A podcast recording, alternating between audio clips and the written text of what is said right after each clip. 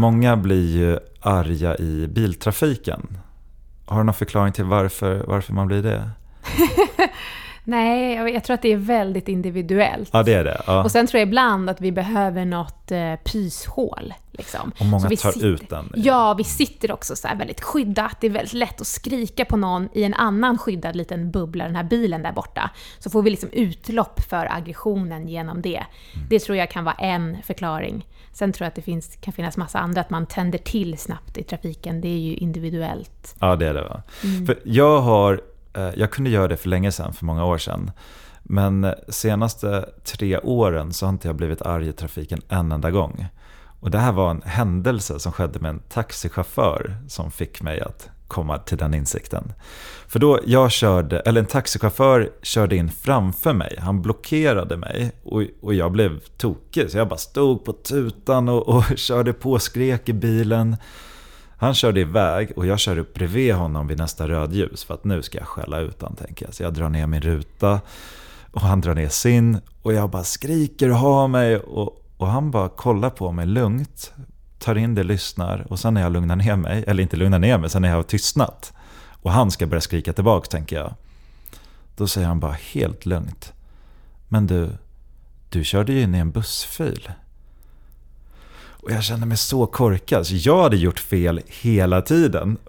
Han visste ju om det, så han bara lät mig skrika.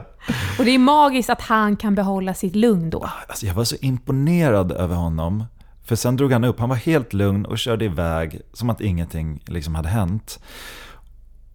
Och efter det har jag tänkt, jag vill vara som han när det kommer till trafiken.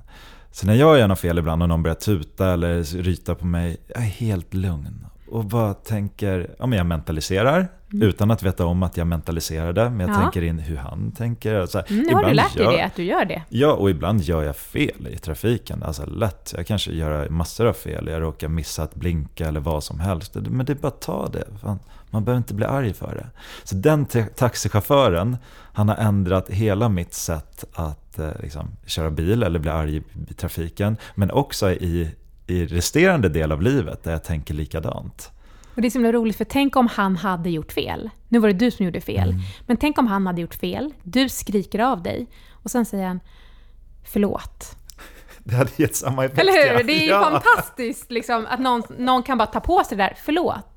Då hade Ja. du så här, ah, för du är ju så förberedd på att han ska skrika tillbaka. Precis. Men du har inte triggat honom, han kan ta sitt ansvar. Och när någon ber om förlåt, eller ber om ursäkt och säger förlåt, då är vi så otroligt liksom, eh, bekräftande. Vi älskar ju folk som kan stå för sina misstag. Ja. Så då skulle ju du säkert älskat honom, fast det Ja. var han som gjorde fel. Ännu mer.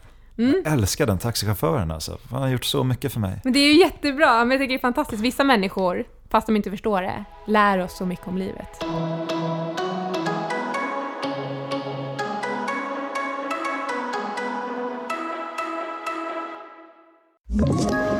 Ett poddtips från Podplay.